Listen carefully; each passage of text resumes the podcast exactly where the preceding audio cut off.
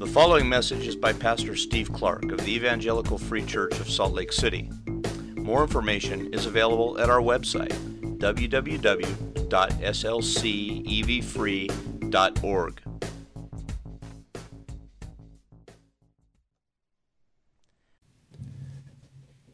Father, as we just sang, it is true. When we look at the cross, we do see love. We understand it. We experience it. We have you to thank for that, and so we do. We say, Lord, bless your holy name for loving us in this way that you sent your Son to save. And Lord, I pray now that you would save us still more in different and continuing ways. I don't mean save in the initial sense, I mean work savingly to turn us towards yourself. We who are already saved continue to work in us. Save us from sin, save us from ourselves, save us from what would actually be sorrow. Teach us to love. Teach us to walk through the world like you, loving. Would bring honor to you and it would be good for us, but we are bent in other ways, uh, so disappointingly and consistently bent towards love of self. So save us from that, Lord, I pray. Use this morning in that way Open up these verses to us, make clear your word. I particularly ask, Lord, that you would help me to carry some complicated thoughts in my mind and express them clearly, and then in each listener's mind, enable them to hear clearly. To understand your word, to understand the truth, that it would change us. That's our, that's our prayer. Use our time here this morning, Lord, to build a church that is more like what you want churches to be outposts of heaven, where what you are shines clearly within our doors and out of our doors, out of our windows, and makes apparent that something lives in here, someone lives in here that's different than what lives in the world. Make us a people like that. And towards that end, Lord, I pray again, make the word clear to us and help us to think well, to speak clearly and listen clearly.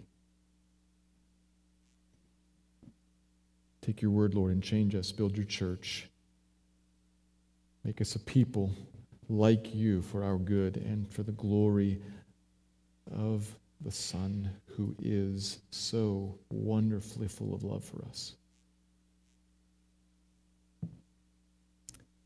Teach here now, Lord, we pray. We pray in Christ's name. Amen.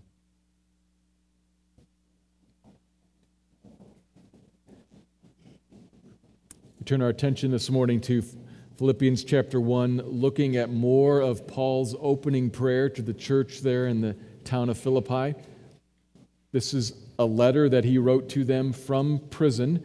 And as we said before, as a letter, it bears certain similarities to all letters of that time. It has a certain form that it holds to.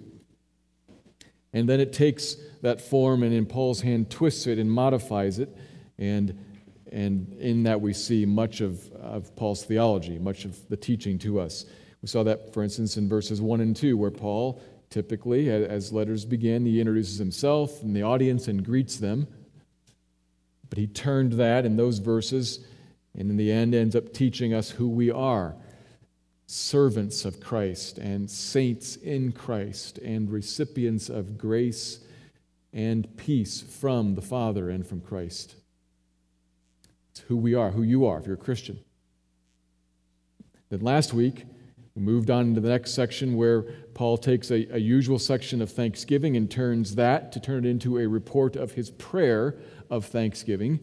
So he's not thanking the Philippians, he's telling them how he thanks God. in relation to them. So, verses 3 to 8, we looked at the report of his thanksgiving. He is consistently, prayerfully thankful to God for what he sees in the church, thankful that they are partners with him in the gospel. It's what they are, what we should be, what God envisions every mature church to be gospel partners, people who are together in the gospel, who, who are saved, and then are together for the gospel, to see the gospel advanced out there and in the church and in here, in, in the individual human heart. That's what they were, and that gave him great rejoicing, particularly even because he, he knew that they were imperfect, and we look around and we know we are imperfect. But he's also thankful that God continues to carry out his work to mature and perfect all the way to the very end. What he began, he finishes. He matures and grows the church. Paul was thankful for that and gave him great affection for these people, for this, this congregation there in Philippi. That's where it ended, and that affection that he has for them is what leads him into our passage for this morning, verses 9 through 11. The, the connection is affection. So we're still talking about prayer, but now we're no longer talking about, Paul's no longer reporting what he's thankful for, but what he asks for. So he's not talking about praising anymore, he's petitioning. So, as we look at this, we, we come to this and we will see, as, as we look, we can look at it from two different angles. We can look at it, this is what Paul prays for. This is what Paul asks God to do in the church. That's what we should be asking God to do in the church. And we can also then look at it from the other side. If he's asking that to be worked by God into Christians, that's what he would ask God to work into us. So we get, we've got two different ways to look at it. So we'll need to keep both of those in mind as we look at this petition what we should be asking for, and what we should be asking God to work in us, in fact. Taken as a whole, here's my main point for this morning. I'm going to put it in a sentence. The growth of wise love in us leads to the growth of glory for God. The growth of wise love in us leads to the growth of glory for God. So we're going to work towards, I'm going to read all of verses 1 through 11 to give us the context again before focusing then, making three observations from 9, 10, and 11. This is Philippians chapter 1, beginning in verse 1. Paul and Timothy, servants of Christ Jesus, to all the saints in Christ Jesus who are at Philippi with the overseers and deacons, grace to you and peace from God our Father and the Lord Jesus Christ. I thank my God in all my remembrance of you, always in every prayer of mine for you all, making my prayer with joy because of your partnership in the gospel from the first day until now. And I am sure of this that he who began a good work in you will bring it to completion at the day of Jesus Christ. It is right for me to feel this way about you all because I hold you in my heart. For you are all partakers with me of grace, both in my imprisonment and in the defense and confirmation of the gospel. For God is my witness how I yearn for you all with the affection of Christ Jesus. And it is my prayer that your love may abound more and more with knowledge and all discernment, so that you may approve what is excellent, and so be pure and blameless for the day of Christ, filled with the fruit of righteousness that comes through Jesus Christ, to the glory and praise of God. Philippians 1 1 through 11. As I said, I'll make three observations. Here's the first one. I'm going to express it as, as a command. Pray, there's the command part of it. Pray for the increase of wise, insightful love. Pray for the increase of wise, insightful love. Paul, verse 9, states what his petition is. Literally, he says, And this is what I pray. He's telling them, this is what I ask for.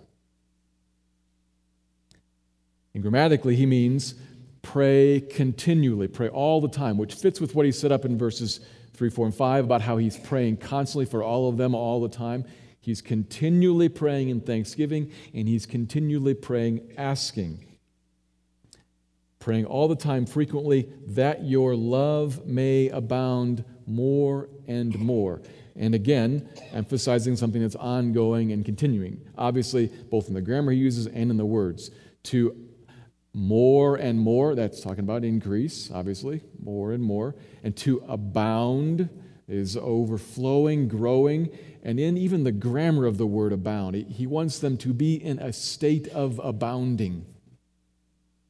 So he's layering it on, top on top of. I want you to be abounding and actually in the state of abounding more and more. So this is not about something that's about a, a rival. Like, I want you to become this, but I want you to become this. If you see the picture there, I want you to not just be somebody who adds this, but somebody who is adding this continually, constantly. What's the this? Love. An increase of love. Towards God or towards people? Doesn't say. And if we think about it theologically, we would say well, you really can't divide the two. In fact, when Jesus is asked, What's, what's the, the summary of the law? He says, the, sum, the single summary is this. And he gives two things Love the Lord your God with all your heart, soul, mind, and strength. Love your neighbors yourself. This love is the greatest commandment. So he ties the two together. And so we have to, we have to be like theologically clear that you can't really talk about loving one group of pe- people without loving God or loving God without loving people. So those two go together theologically. However, I think in the context we can be a little more focused. Paul pretty clearly has in mind love of other people, love of Christians. In verses 7 and 8, he was talking about how he has these believers here in Philippi on his heart. He has a great affection for them. That's what's on his mind when he comes to verse 9 to talk about love. And later in the letter, he's going to talk about, he's going to teach them and exhort them to grow in love.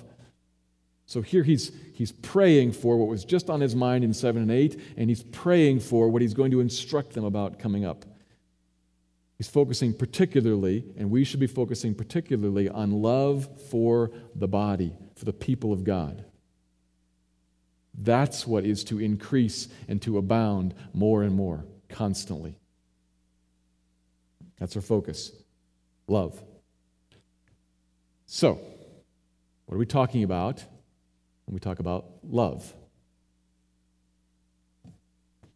The passage assumes we have some idea, it does not define it for us.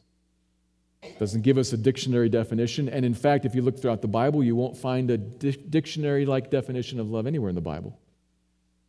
The best we can do is we, we put together passages and draw out things from different verses and different paragraphs and different stories. So some passages, like, first, like uh, 1 Corinthians 13, leap right to mind passage there that talks about what love is and what it isn't and describes it a little bit and, and gives a heavy emphasis on the attitude of concern for others and not a defense of one's own rights or one's own status. So that's helpful. Also, helpful are passages that depict love, that show it. And in that vein, we're going to consider Ephesians chapter 5.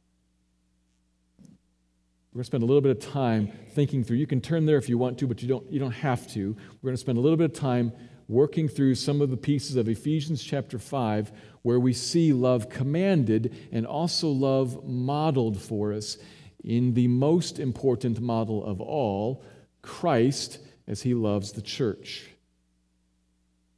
Very helpful for us understanding what love is. It says there that he loves the church, and then says what it is that he does that's love and why it is that he does it. He loves her by laying down his life for her with the goal of cleansing her from sin, of sin, of washing away sin, of, of making her clean from sin with the ultimate goal then of presenting to himself a pure, spotless bride. That's all in Ephesians 5, within the section where he's commanding husbands. This is how you love, like that.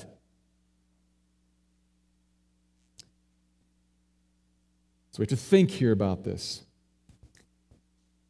And I'm acknowledging, as I prayed beforehand, I'm acknowledging that right here, this next few minutes or so might get a little bit complicated.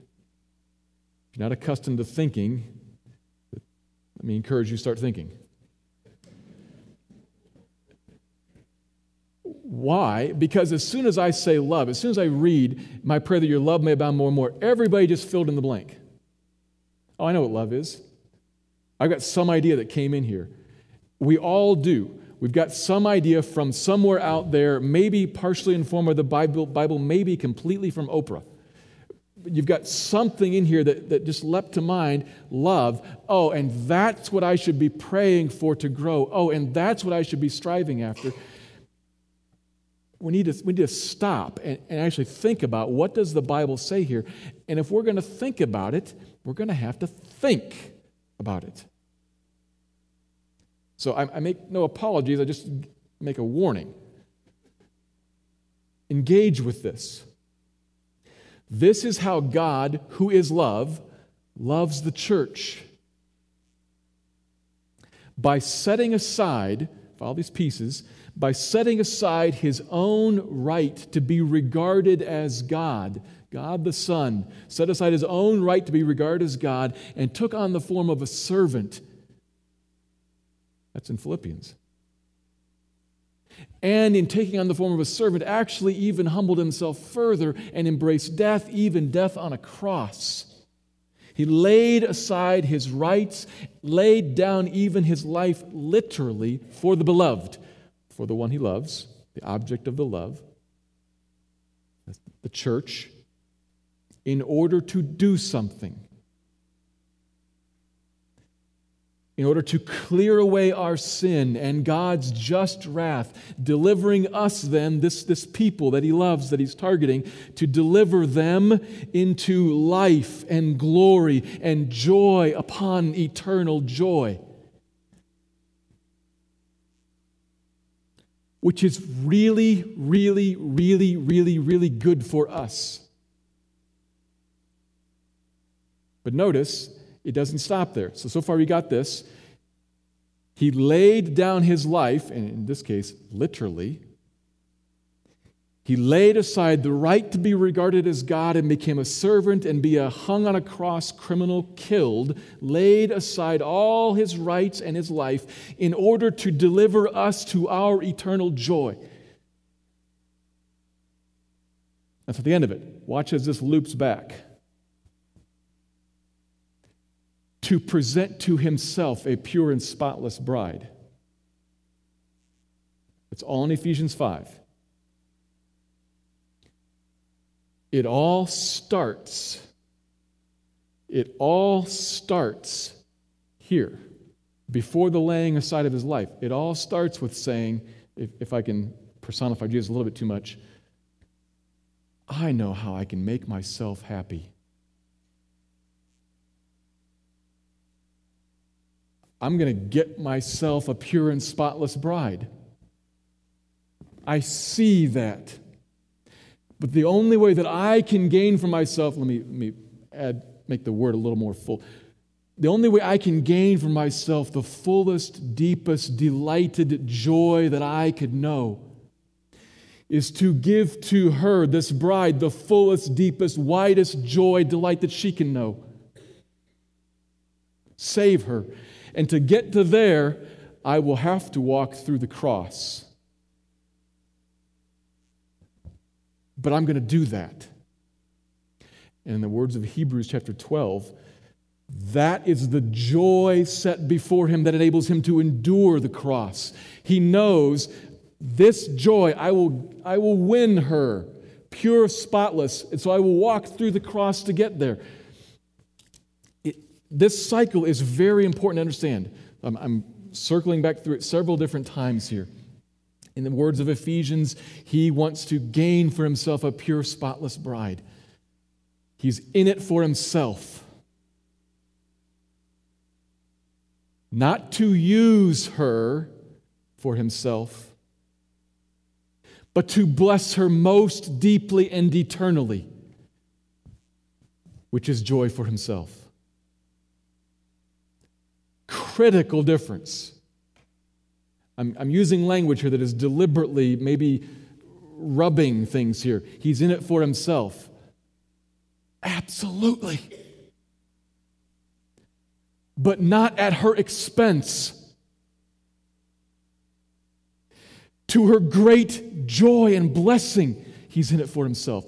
You've got to see the two ends here, and what connects in the middle is I will lay down my life, lay aside all of my rights, so as to bless, which is my blessing.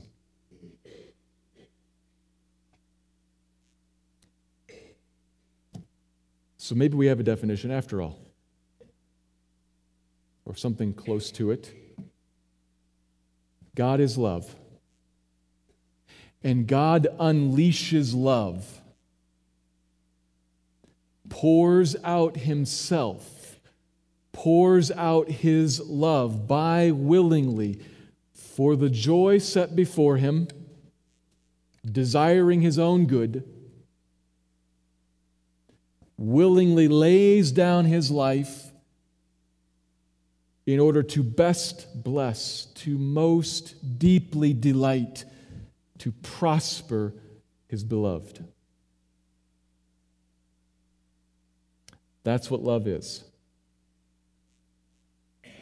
Seeing the potential for joy set before you and the opportunity to bless the other, you willingly pursue it by giving up all of your own rights and all of your own agenda.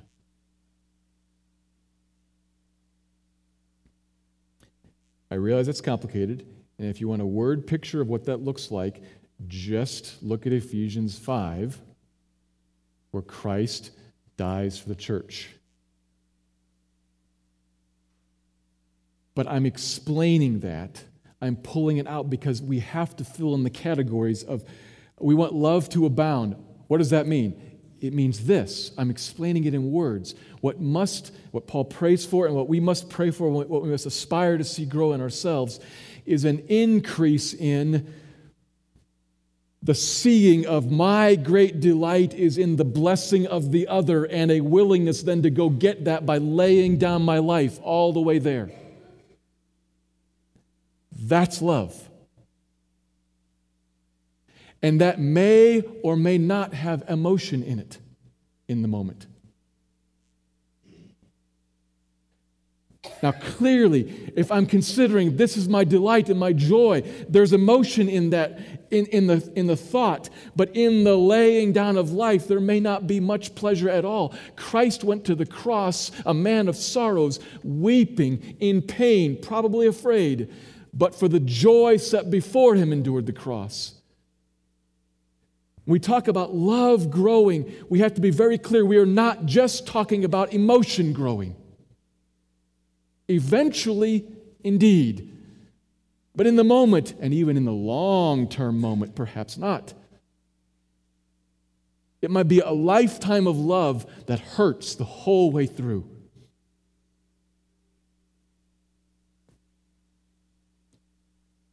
Love is not primarily about emotion, it is far more about thought process, even if the lover isn't consciously thinking about it. I see the joy set before me. This is the thought process again. I see the joy set before me. I see that it's found in blessing as best possible in the most deepest, longest, widest, highest ways. This one that I love, and I will lay down my life to get there. That's a thought process. Emotion needs to be put in its proper place second. Right behind and as a clear motivator for, but not as the primary. So, really, really, love is not about feeling, it is about faith. Keep thinking. Love is not primarily concerned with feeling, it is first and foremost about faith. The faith that stands here and says, I believe that my deepest, longest joy will be found in loving that one over there, doing the best that I possibly can to that one. And I believe that I will get my joy if I lay down my life and go bless. I believe, contrary to believing the lie that my best is found by sitting in front of the TV and watching three football games in a row, husband. I'm, I'm coming right back to the Ephesians passage. He tells husbands, love like this. Love like this. Lay down your life to bless her and pursue your own joy in that. And many husbands believe, no, that's not where my joy is found. My joy is found parked in front of the TV with game after game after game, etc. Obviously, some of us hate football. But you see, it's a matter of belief faith do I believe that my joy is actually found, my delight, what will please me is actually found in doing good to as best as I possibly can and as best as this one can possibly experience it? Do I believe that or not? It's first about faith. This is very important. Faith that looks and sees the joy in the doing good to, in the blessing of the other. Faith that says, because God has said so, I believe it, and steps out laying down one's life all the way through, even when it doesn't feel good.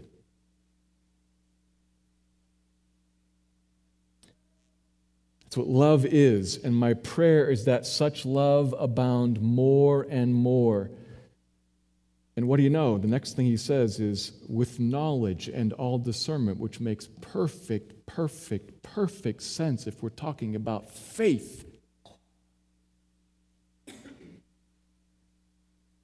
I want love to abound, he says, with knowledge, a word that is almost always concerned with, with a deep understanding of spiritual and moral realities. It is not head knowledge like, like physics, how to build a bridge. It's, it's understanding what's going on. Life, the eternal that's touched us now. I want love to abound in a context of understanding what's really going on. And with all discernment, the ability to figure it out in this particular situation, right now, in this moment, with this person. Love to abound that is wise and thoughtful. Critical. It's love with knowledge. A knowledge that sees. God has promises in front of me and in front of this other one promises of eternity and warnings about life and death. And I believe what he says to be true. And I believe my life is not found in keeping it, but in giving it up. And I believe what you say about how your people, blessed and honored and lifted up, is actually a delight to me. I believe that. And I see it with eyes that see, that are opened knowledge. And I discern what that would mean in this situation right here for that person. All discernment. That is what must grow in the people of God. Love, abounding with all knowledge and discernment. That work of illumination in our minds and in our hearts so that we would see and we would know where our joy is found and where this other's joy is found and how it is that I am in a position to meet that. That is given from God, which is why he prays for it. Follow that. It's given, which is why it's asked for. God, would you give sight?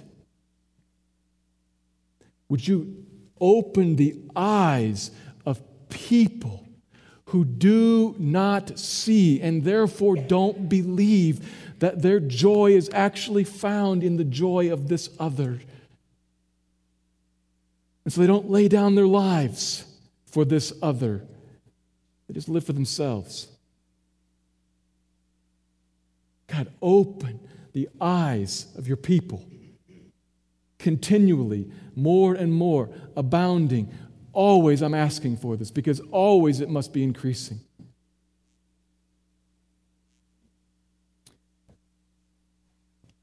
He must give an increase in the belief that our joy is found on the path of laying down our lives for the other. We have that need, and we must ask Him to grow us, to change us. So, church, let me pausing here. I'm at the end of the first point, about to move into the second. The second and third points are shorter. I have to, to plead with you as, a whole, and some are further along this than others, many are further along than me. I, I understand all that. I have to plead with you as a whole. We talk about love. We read a verse that says love. And what you must not think first is I need to become softer. I need to become more emotional. I need to become more gentle or more gracious or kinder. Carefully. That may all be true, but that would be to increase in kindness if you're becoming more kind. That would be to increase in graciousness if you're becoming more gracious. That may all be true tenderness and not harshness. That may all be true. But what we're talking about here, and I'm calling your attention to, is love that is a little different than that. It might be very vigorous, very firm, and very painful for a long time. But if it is reckoning in faith, you tell me that my life is found, my joy is found, my delight is found in blessing this other, in reaching out to and building up your church, and I will lay down my life to get there. That is an increase in love. And that can look like Jesus, who loved the rich young ruler and sent him away.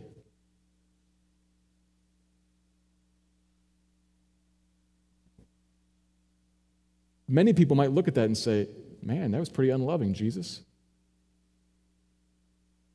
The text tells us that he called him out in love and sent him away.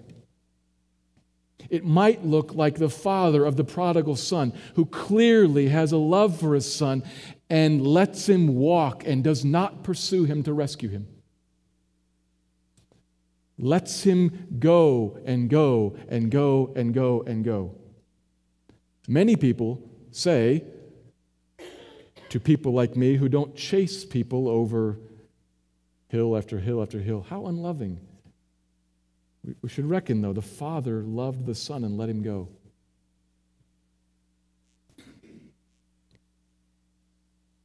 We are not carefully, the reason I'm going into this in such great detail is we must be very clear that we are not talking about this is my prayer that our emotional tenderness would grow more and more.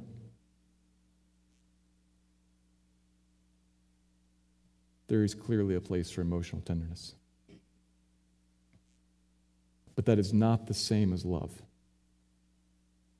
That's the point. Love might be very firm. Love is very thoughtful and very wise. It understands the realities of what's going on and looks at a given situation and says, I will love, I will pursue my joy in doing good to you, laying down my life to get there. That is love. Maybe a little more complicated definition than they're used to, an important one. Pray for and seek after the increase in doing good to others by laying down your life as a delight to you. Love. Okay, second point. We pray like this for a reason, not just to be more loving. We don't pray that love increases just so that we can have more love.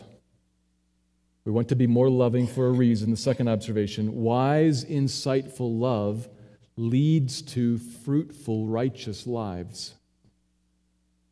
Wise, insightful love leads to fruitful, righteous lives.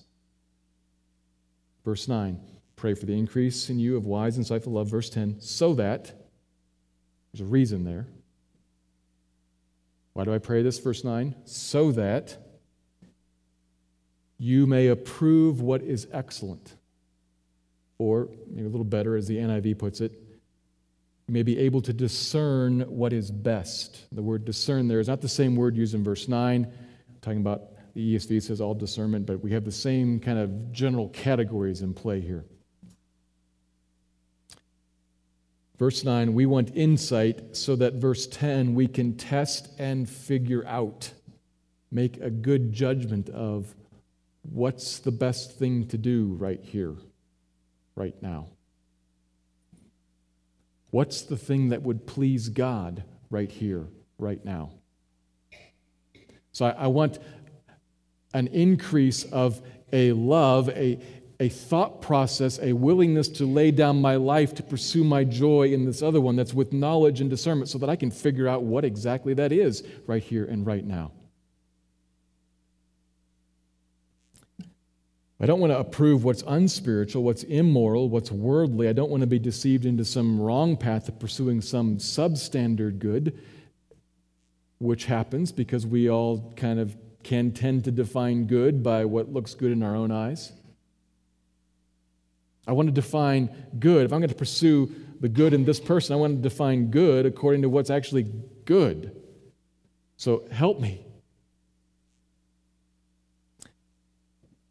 Now, if this begins to sound like there, there are a bunch of confusing options that could arise here, like how do I know what I should do in any given situation? There, there's comfort here. He's not talking about wise decision making exactly.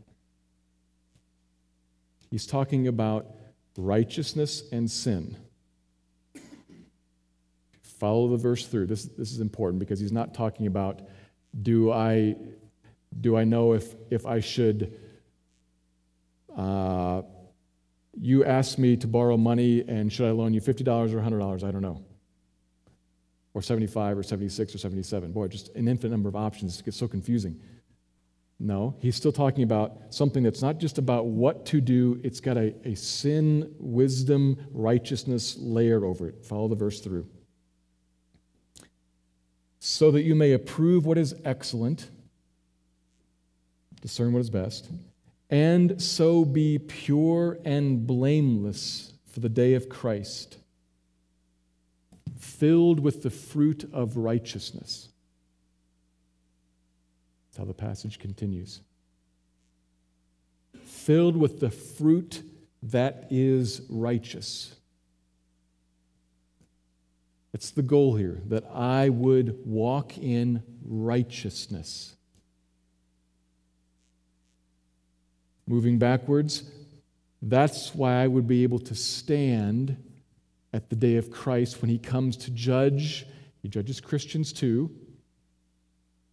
Not whether or not you are going to heaven or hell, Christian, but Paul talks about he judges us all so that we receive what is due us in the body, due for what we've done in the body, whether good or bad. He will judge us for crowns and rewards. And in that day, I want to be found blameless and pure, filled with the fruit of righteousness. That is, I want to be found rightly loving this other one. So give me, God, discernment, knowledge, insight. See the train there?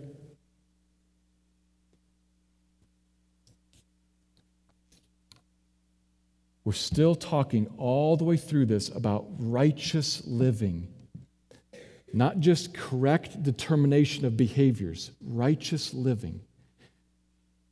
I look and I say, I believe that to do good to this person is what actually blesses me.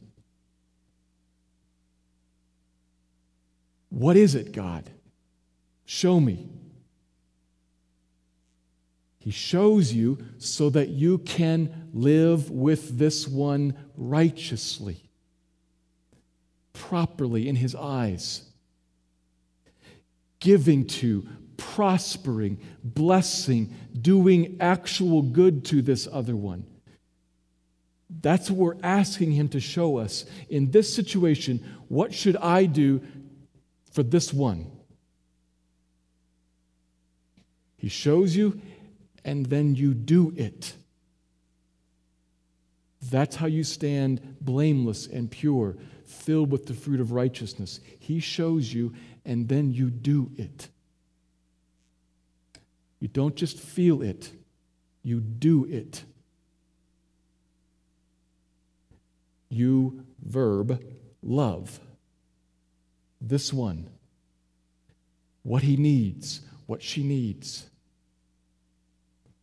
And then Christ looks at that and says, Well done, good and faithful servant. I see your life of righteousness, of fruit that is fitting and right. Blameless and pure, you stand for me because you walked through life loving this other one like I showed you to love this other one. And you did that in faith, believing that my promise to you when I say, son, this is where you'll find your joy, lay down your life for this one, you heard that and you believed it. Well done, good and faithful servant. Blameless and pure, filled with the fruit of righteousness.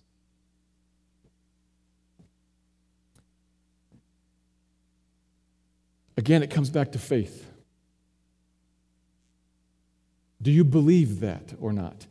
Do you believe that there is a time coming when every single one of us, Christians, when each of us will stand in front of God and He will say, Talk to me about what you did with your life? And on that day, Christian, approved, accepted, embraced by God, indeed, a son and heir, indeed. But on that day, you do not want to say, I spent every Sunday afternoon in front of three football games. Husband. Fill in the blank for, for wife, for child, for teenager, for single person. Fill in the blank. You do not want to say, I spent my time loving myself because I heard your word to me that said, No, son, daughter, child, your great delight is going to be in blessing and building up my kingdom for my honor, which we'll come to in a minute. You heard me say that, and you said, No, I do not want to lay down my life. I don't believe you, Lord. I believe my greatest joy is found in pursuing my own agenda. And so that's what I chased all my life and I'm now filled with the fruit of wood, hay, and stubble. Mm. Do you believe that or not? Believing that is a large piece of how God answers the prayer of verse 9 to increase in us love with knowledge and all discernment. Love starts with a thought process, it's about faith. Do you believe, standing here, that's where your joy is found? You can answer the question by reverse engineering well, do I lay down my life for others or not?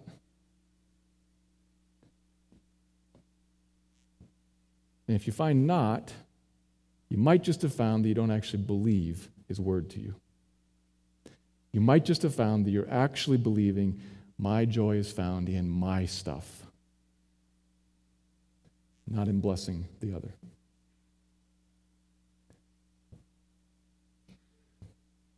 Christian. All I can put in front of you is a plea to believe the God of love who never, never leads you astray. When he says your real life, your full joy, what will most delight you is found in giving up yourself to bless this other. Love. When he says that to you, it's the truth. And you may not find that until the great day at the end when he says, Well done, good and faithful servant, blameless and pure, enter into your Father's glory. You may find it before then, but you may not and it may not feel good the whole way through. Believe Him. Wise, insightful love leads to a fruitful, righteous life, which you really, really want. Really want it.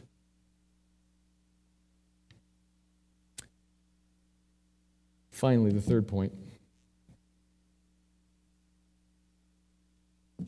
Paul's great and ultimate concern is the third observation. God is most glorified when his people love like this. God is most glorified when his people love like this. Previous point, I was using a lot of the pronoun I, or maybe I'm talking to you, you, I stand over here and I look ahead and I see, I, I understand where my good is found and I lay down my life to go and, and act in a way that blesses this other. And there's a lot of me and I and us in that. Appropriately so, because I'm the one who's thinking and I'm the one who's acting. You're the one who's thinking, you're the one who's acting. However, as soon as we say, there is pure and blameless verdict on me, there is fruit of righteousness filling me, as soon as we say, that's me, we have to immediately add on, yet not I, but Christ who lives in me. Because the verse continues, filled with the fruit of righteousness that comes through Jesus Christ. Where does the fruit come from? From me. Uh huh. From Him, from me.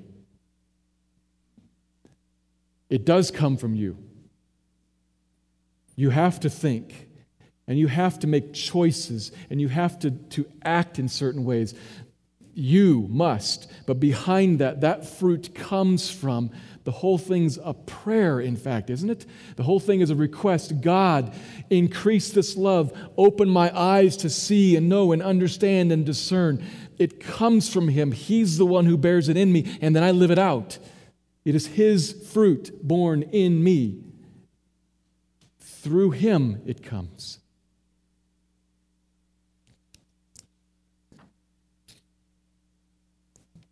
He looks at His loving and, and wise and insightful and righteous child, us, me, and He says, Well done, good and faithful servant. Or, to go back to Ephesians, oh, well done, pure and spotless bride.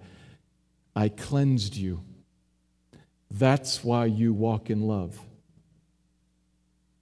In yourself, you walk in love of yourself. I cleansed you. I washed that off of you. I worked this in you.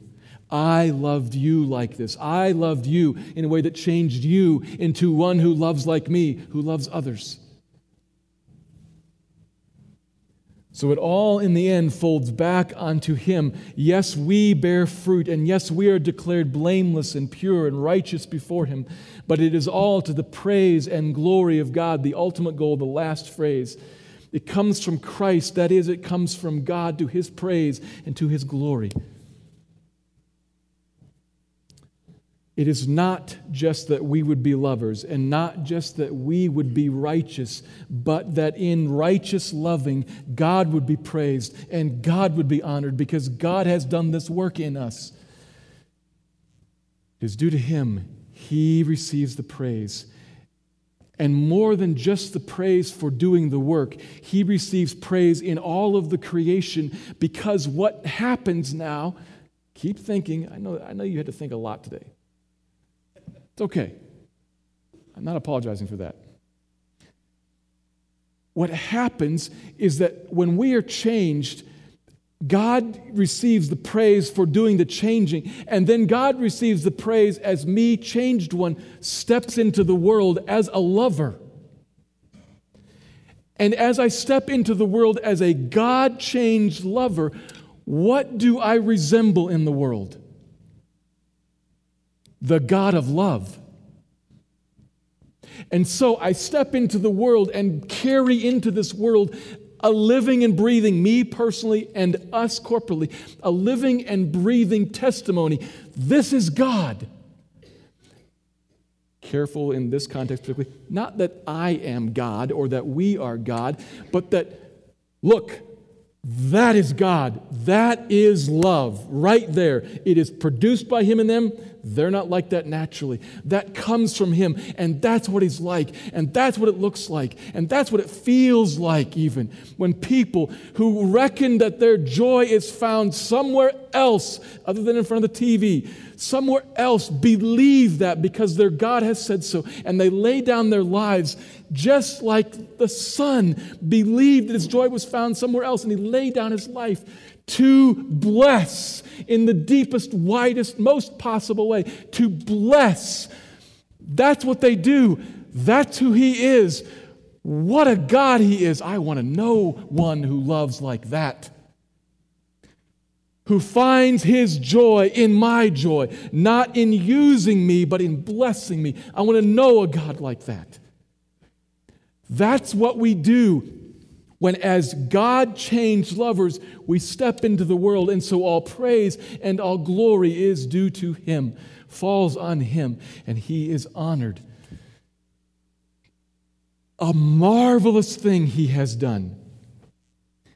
If you think about, you think about love, how much of the world's time is consumed with love? Chasing it, writing about it, singing about it, experiencing it, crying over its loss. The world runs on love. And here it is in the God who is love. And in love works to change his people, to be lovers, to step into the world then and show him to them. You're chasing love, looking for it in all the wrong places. Here it is. And you can know here it is because as soon as you meet these people, you meet me. Oh, that that would be true.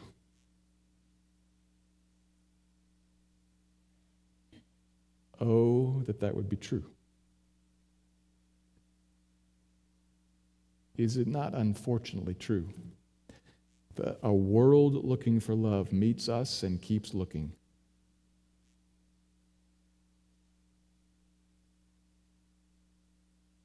It is my prayer that your love may abound more and more with knowledge and all discernment, so that you may approve what is excellent, and so be pure and blameless for the day of Christ, filled with the fruit of righteousness that comes through Jesus Christ to the glory and praise of God. The glory and praise that rises from us and that rises from a world that's drawn to Him, seeing Him accurately in us, a people conformed to His image.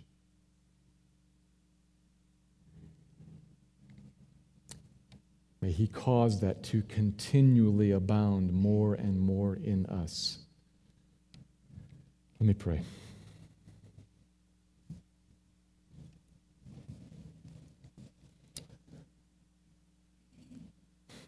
God, please help us to be people who really love.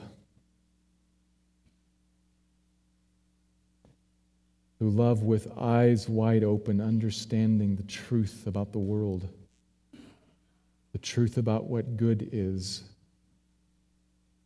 the truth about what's coming and where life is really found, who see all of that by your gracious work in us, and then believe you and pursue our own good in that done to others, for others, with others, laying aside our own lives. Please increase that in us. Love. Thank you that love often does include great joy even now. Thank you that it does in, include often great heartwarming affection even now. Thank you for the promise that love will one day produce the fullness of all delightful emotions. And until that fullness comes, give us faith to keep loving. Do work in your people now, Lord, as we sit for a minute to give, give each of them a prodding, uh, a conviction, encouragement, whatever is appropriate for each one. But in this moment now, would you increase this love in us individually and corporately, even now, Lord? Thank you. Thank you for listening to this message by Pastor Steve Clark of the Evangelical Free Church of Salt Lake City in Salt Lake City, Utah. Feel free to make copies of this message to give to others, but please do not charge for these copies or alter the content in any way without permission. We invite you to visit our website at www.slcevfree.org or call us directly at area code 801 943 0091. Our mailing address is Evangelical Free Church of Salt Lake City, 6515 South Lion Lane, Salt Lake City, Utah, 84121.